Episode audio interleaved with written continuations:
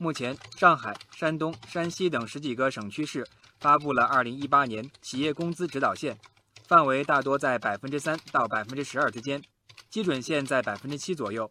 尽管企业工资指导线这个概念并不新鲜了，但是还是有不少网友提问：企业工资指导线是啥意思？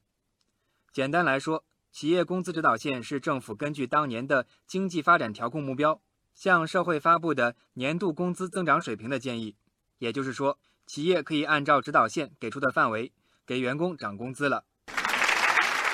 有网友开始拿出计算器计算自己能涨多少。网友乐悠悠说：“算了一下，一个月能多拿好几百块钱，每顿饭可以给自己多加个鸡腿了。”网友七月流火说：“要重点照顾一线员工，算是个大福利。”不过，网友叶青给大家泼了盆冷水，敲重点，这只是指导线，遵不遵守还得看企业。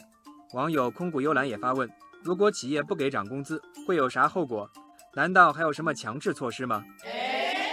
的确，工资指导线更多的是建议和指导，并不具备强制性。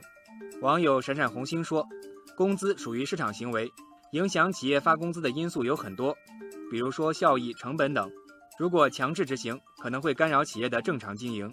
网友古米娜说：“比起强制，政府更应当通过减税降费让利于企业，然后再由企业自发的让利于员工。”不少网友表示理解，但是也有顾虑：如果非强制，指导线还能发挥作用吗？